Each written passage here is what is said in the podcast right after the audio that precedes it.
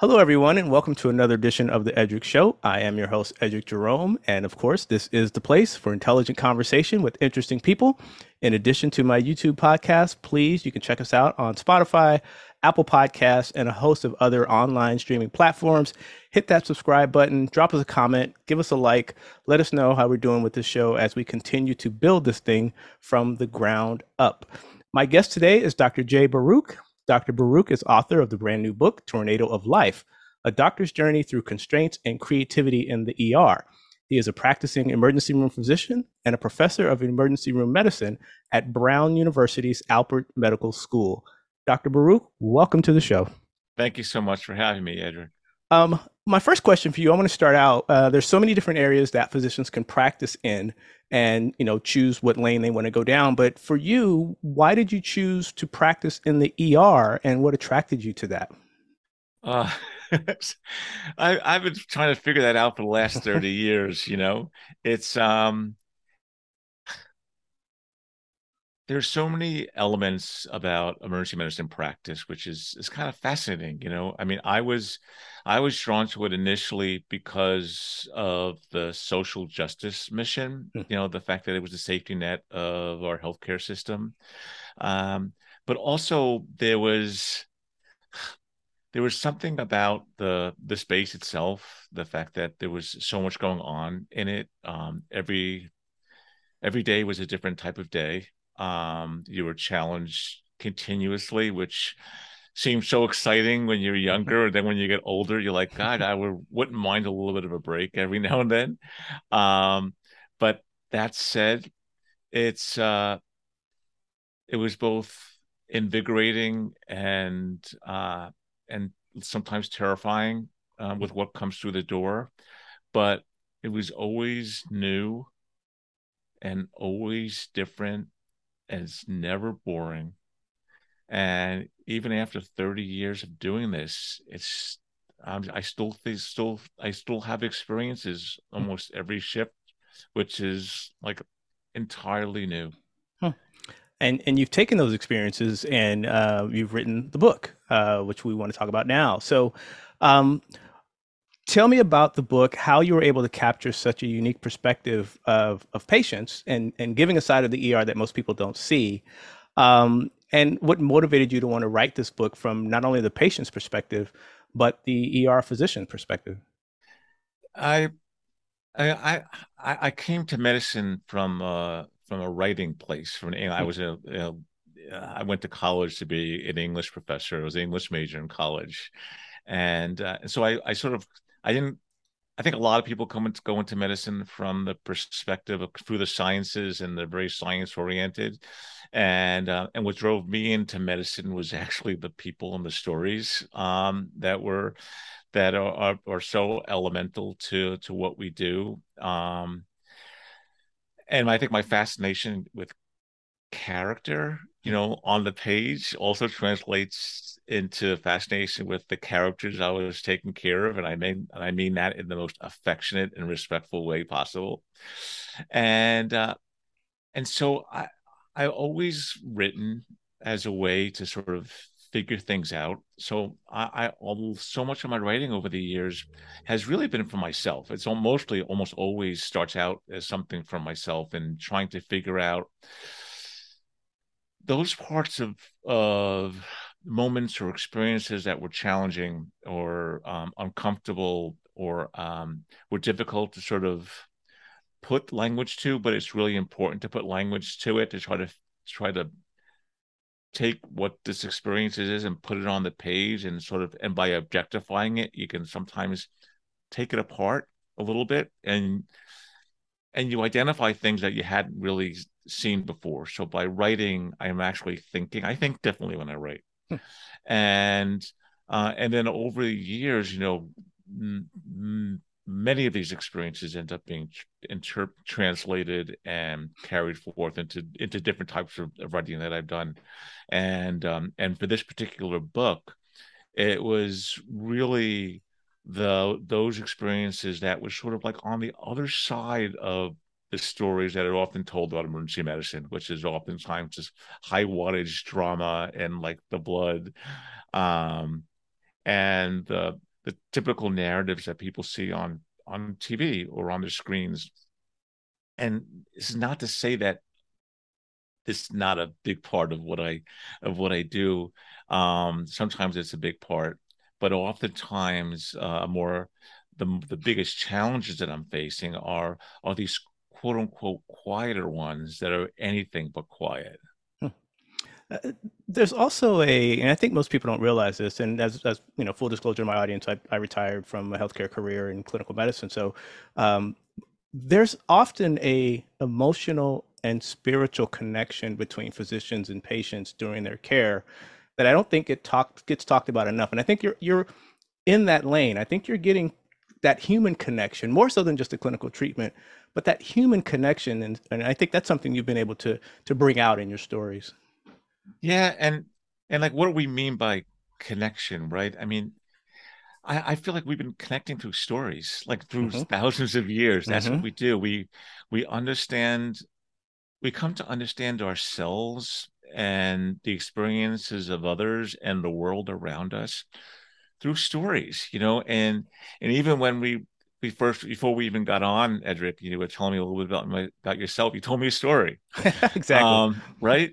And and so it's I I I feel that what really attracts attracts me to medicine and what I feel like perhaps we are doing we're less good at in medicine is this part of stories hmm. um, you share several stories in the book and, and your reaction to the stories and they're also different and there's such an emotional uh, human aspect to them but i want to ask you about how did you decide which stories to, to put in the book but more so than that were there stories that uh, you didn't put in the book that have affected you uh, over the years?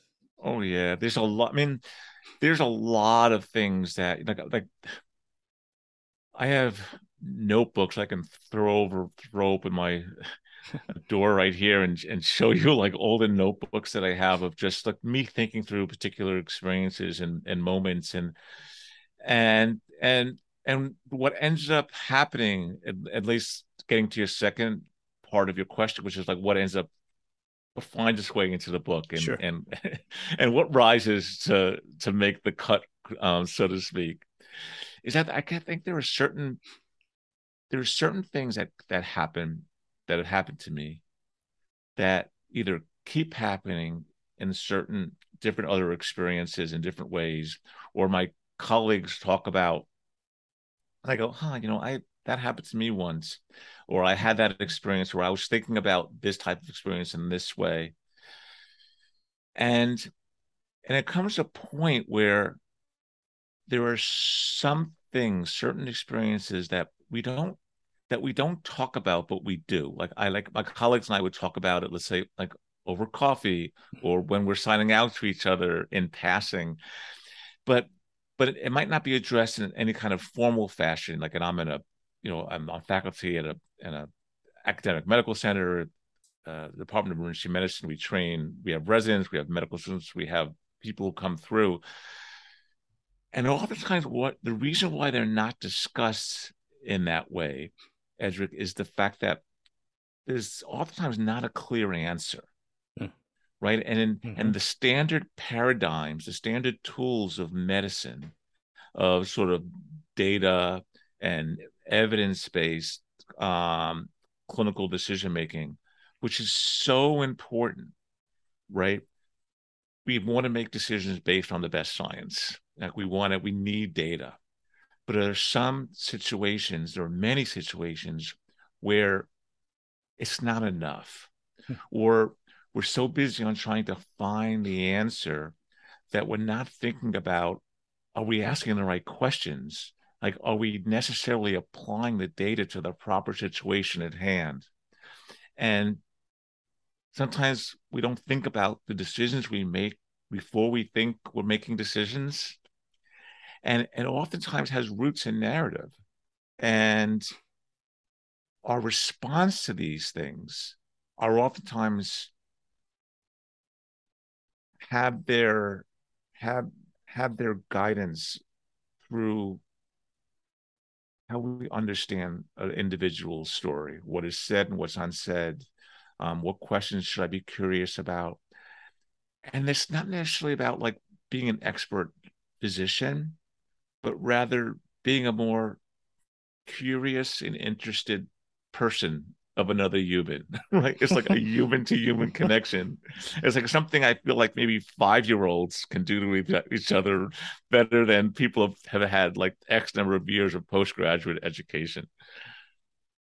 Um to that point uh, one thing i i've seen and and i and i'm not sure if you've experienced this you um, most likely you have is that when you're in a situation with a patient in the emergency room and you're you're asking those questions and getting curious about how to provide treatment many times the questions you ask race they bring about answers that are more than just the individual patient's medical condition, psycho, uh, socioeconomic conditions, um, homelessness, um, a variety of things that come out that suddenly you're not just treating that laceration, but now you have to find housing for this person or transportation, or maybe they can't pay. So um, in those moments, you're treating the whole person, and and how does that affect you personally just in terms of how you relate to those type of situations? And what are some of the ways that that you have to show compassion in many times and empathy?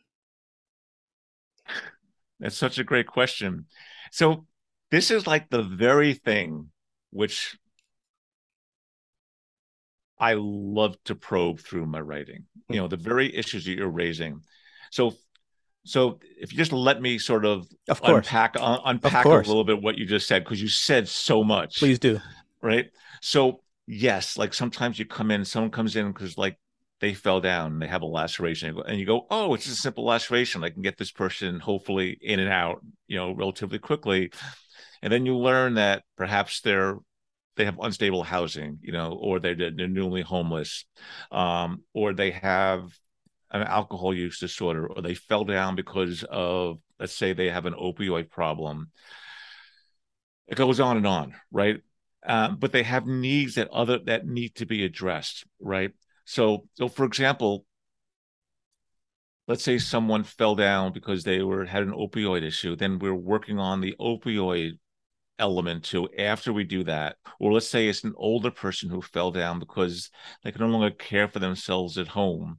Mm-hmm. and so then you get social work involved and we get case management involved and because they're so because if not we're going to send them back to the same environment which caused them to fall in the first place.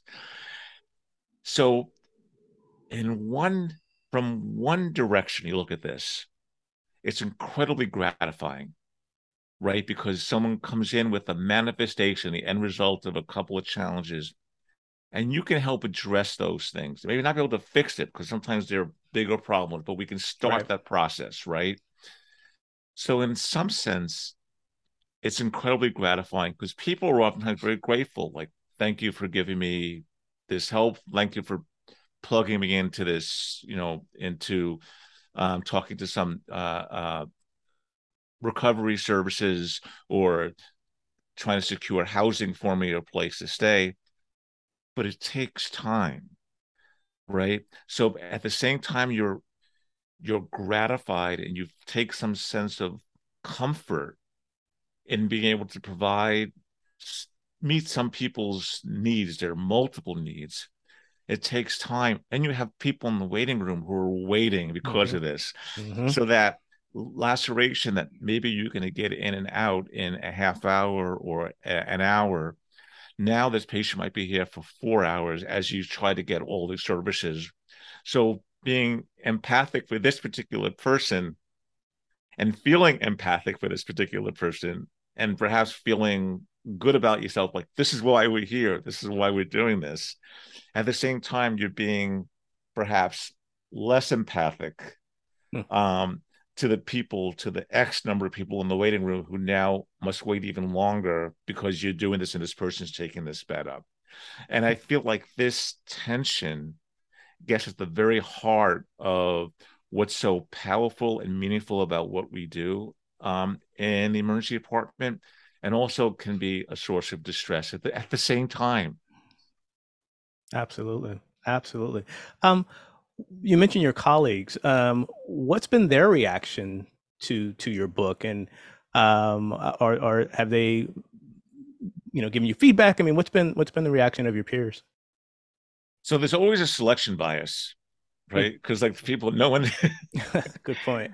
um, because uh, you know, very rarely you're gonna someone who's gonna say, "Hey, you know, Baruch, uh, that book stunk." Great question. You Great don't get point. that. Yes. So the people, yes. but uh, so, but I, I have to tell you that you you can tell. I mean, I've been at this for a long time, and and I I think I I have, I'm I'm somewhat savvy to like how feedback is given, and when you know, there's one thing that people say, "Oh, that's nice," and people saying like like that's you know very very complimentary, and I feel like it's really resonated. Um, I've heard from enough of my colleagues um, both where I work and elsewhere, nationally, internationally, um, and even from a lot of my staff, the staff that I work with, like nurses who I respect so much, who come up to me having read the book, and like this has captured the experience that it was so hard for me to capture, um, and so it's hard because I wrote it for multiple audiences. I wanted it I wanted to write a book for the lay public to give them some insight into what we do and what we're aware of, you know, about what perhaps what they're experiencing as well, um, while also trying to write a book that my colleagues would want to read and that honors our complicated experiences. And I think I went into those those difficult places that that that we talk, again, like I mentioned earlier, that we talk about, but we don't really talk about. And I try to put language to that. Hmm. Um, physician burnout, not just in the ER, but in across a wide variety of disciplines, is a problem. Uh, just from the uh, uh, the amount of emotional energy that you're putting into these situations.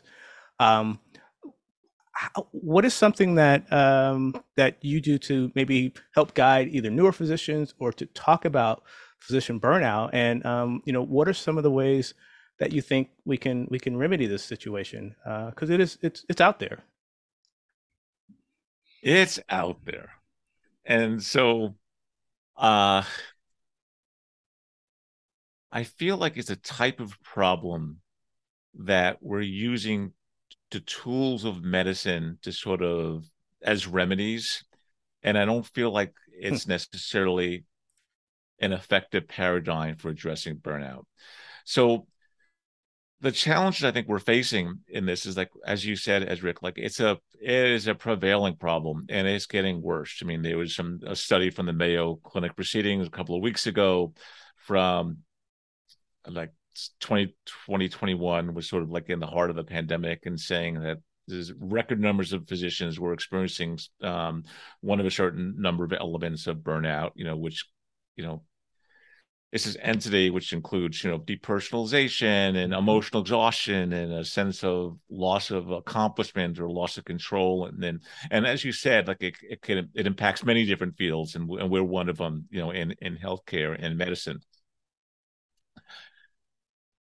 however there's the early conversations around it were often about this is what you should do. You should meditate more. You should do yoga. You should exercise. You should you know more vegetables and fruits and less alcohol and find meaning and you know being with others is good and family and friends and is great and finding a support network is good and and isolation is bad. And these are all things that we sort of like sort of knew. And and what I what I feel was most challenging about these discussions around burnout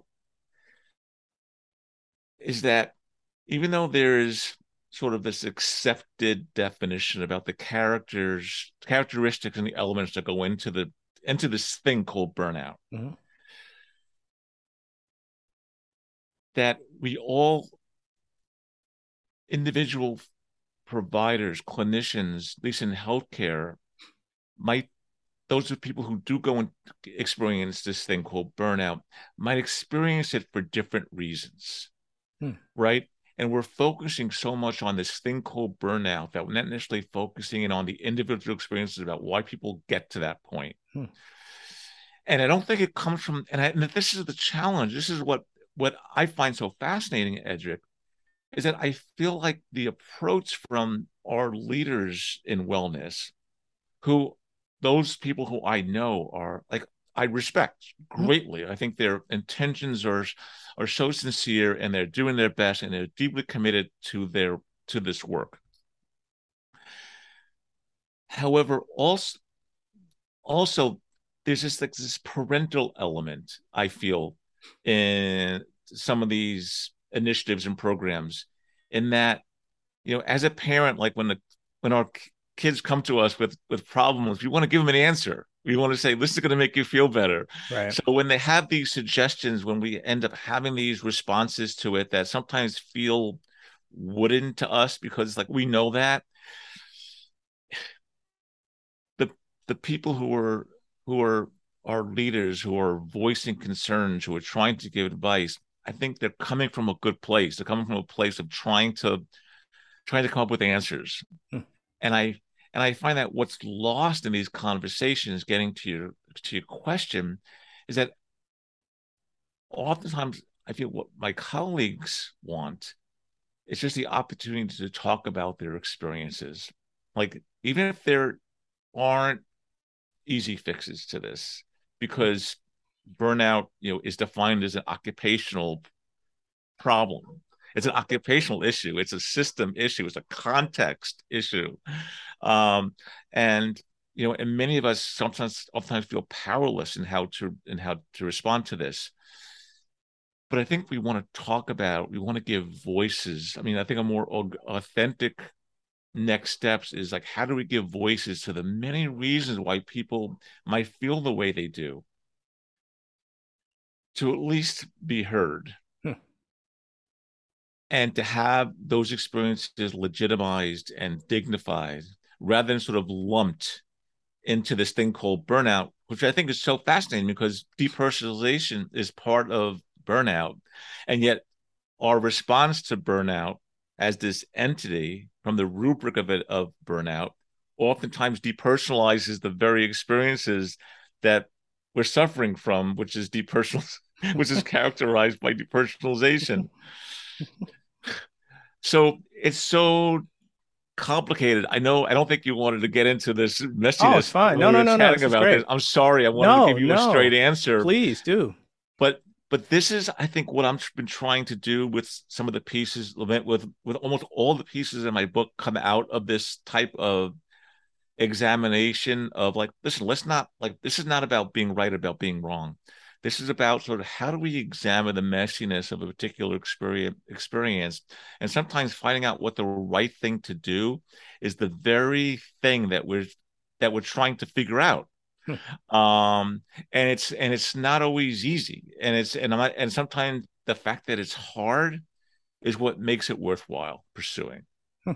And I would be remiss if I didn't mention uh, the, the nursing staff and the techs and everybody Absolutely. else who makes healthcare Absolutely. go in, in addition to the physicians. So shout out to the healthcare workers uh, who are experiencing some of the same issues that you are articulating. So just wanted to give kudos to them. Absolutely. I agree. Um, I have a few minutes left with you. So let me ask you now, uh, in addition to the book you just published, you published two other books, uh, one titled What's Left Out and the other one's titled 14 Stories. Uh, are you currently working on a new book or a new project? I'm always writing. I can't say I'm writing, you know, uh, I like I said, like I I I I I write because I think differently when I'm writing, and oftentimes like the best like what my intentions are for projects as they move forward oftentimes change as i'm getting to the middle of it you know you get into sure. the mess of it sure and you see and you see what type of shape it's going to it's going to take um but yeah so i you know i'm constantly i'm constantly trying to to to put words on the page and uh and if they're not pretty a lot of the words right now are not pretty words. Mm. um you know i think i am if my if i have any um any talents as a writer i think it's in rewriting. I'm like a dogged rewriter. And so um uh, I was doing that this morning before our, our conversation, um, Eddrick, and and some other stuff that I had on on, on my schedule today, and um, and I'll probably steal another hour or so after this, and and uh, and I'm hoping that it's gonna take it's gonna take shape into something that um, that is interesting. What's really fantastic about about you know the this realm of sort of writing about medicine is that there were there were so many you know there's so many of my physician writers who were just so talented you know and so articulate and and they take and they and we each of us come to it from many different perspectives you know some you know i i'm not i might not be the policy guy you know um, or the policy woman um and i might not be the the person who's going to write about the economics and and i might not be writing about the data about a particular in a particular field um and and because there are so many people who do that so well i feel relieved of that pressure to try to and try and oftentimes what i try to do is is try to figure out where my voice fits in hmm. um into into this you know wonderful this this this wonderful um time we're in where there's so many important books i think being written by by so many physician colleagues nurse colleagues as we mentioned um and some of these books are nonfiction some of these books are actually in fiction or in poetry it's an exciting time, and and I and I think what you we talked about earlier about sort of the complexity of the different types of experiences that that people have in in medicine as provide as healthcare providers though i don't like that term but as a catch-all term for all of us from nurses to docs to techs to even the unit secretaries and everyone who's involved in the patient's care to patients and their families is so complex that oftentimes it requires just many different forms and very different methods to get to get at the truth of an experience. And I think that's what we're all trying to to to get at, at least what I am, and I think so many of my colleagues are as well. Well, Dr. Baruch, I want to thank you so much for coming on the Eddrick Show and sharing your the, your thoughts, um, your your empathy, just the way you think about uh, ER medicine, because it's so refreshing to to put that human face on um, on the, the very complex topic, as you said, of of uh, emergency room medicine. So thank you. If people want to get more information about you or the book, uh, where can they go? They can go to. I have a website. Um, it's uh, www.jaybaruch j a y b a r u c h dot com, and uh, I'm a Twitter um, erratically, but I'm there, um, which is at uh, J, the letter J, B A R U C H, Baruch, MD. So at J Baruch, MD. Um, I'm at LinkedIn too, erratically, but I'm there. You'll find me there. Um, and people get in contact with me through my website as well. Excellent. And for uh, our YouTube listeners, of course, we'll put all that information in the description so you can click and go right to it. Uh, again, Dr. Baruch, thank you so much for taking time out of your busy schedule. I really appreciate you coming on the Eddrick Show. Uh, Eddrick, thank you very much. Um, I'm a uh, best of luck with your podcast. I'm really honored to be to be a guest on it. Thank you so Thank much. Thank you. Thank you. This has been another edition of the Eddrick Show. I am your host, Eddrick Jerome. As promised, this is the place for intelligent conversation with interesting people in addition to YouTube, please check us out on Spotify, Apple Podcasts, all of your favorite online podcast streaming services. Subscribe, drop us a line, give us a comment. Uh, let us know how we're doing as, again, we continue to build this thing from the ground up. Appreciate you tuning in, and we'll catch you on the next episode.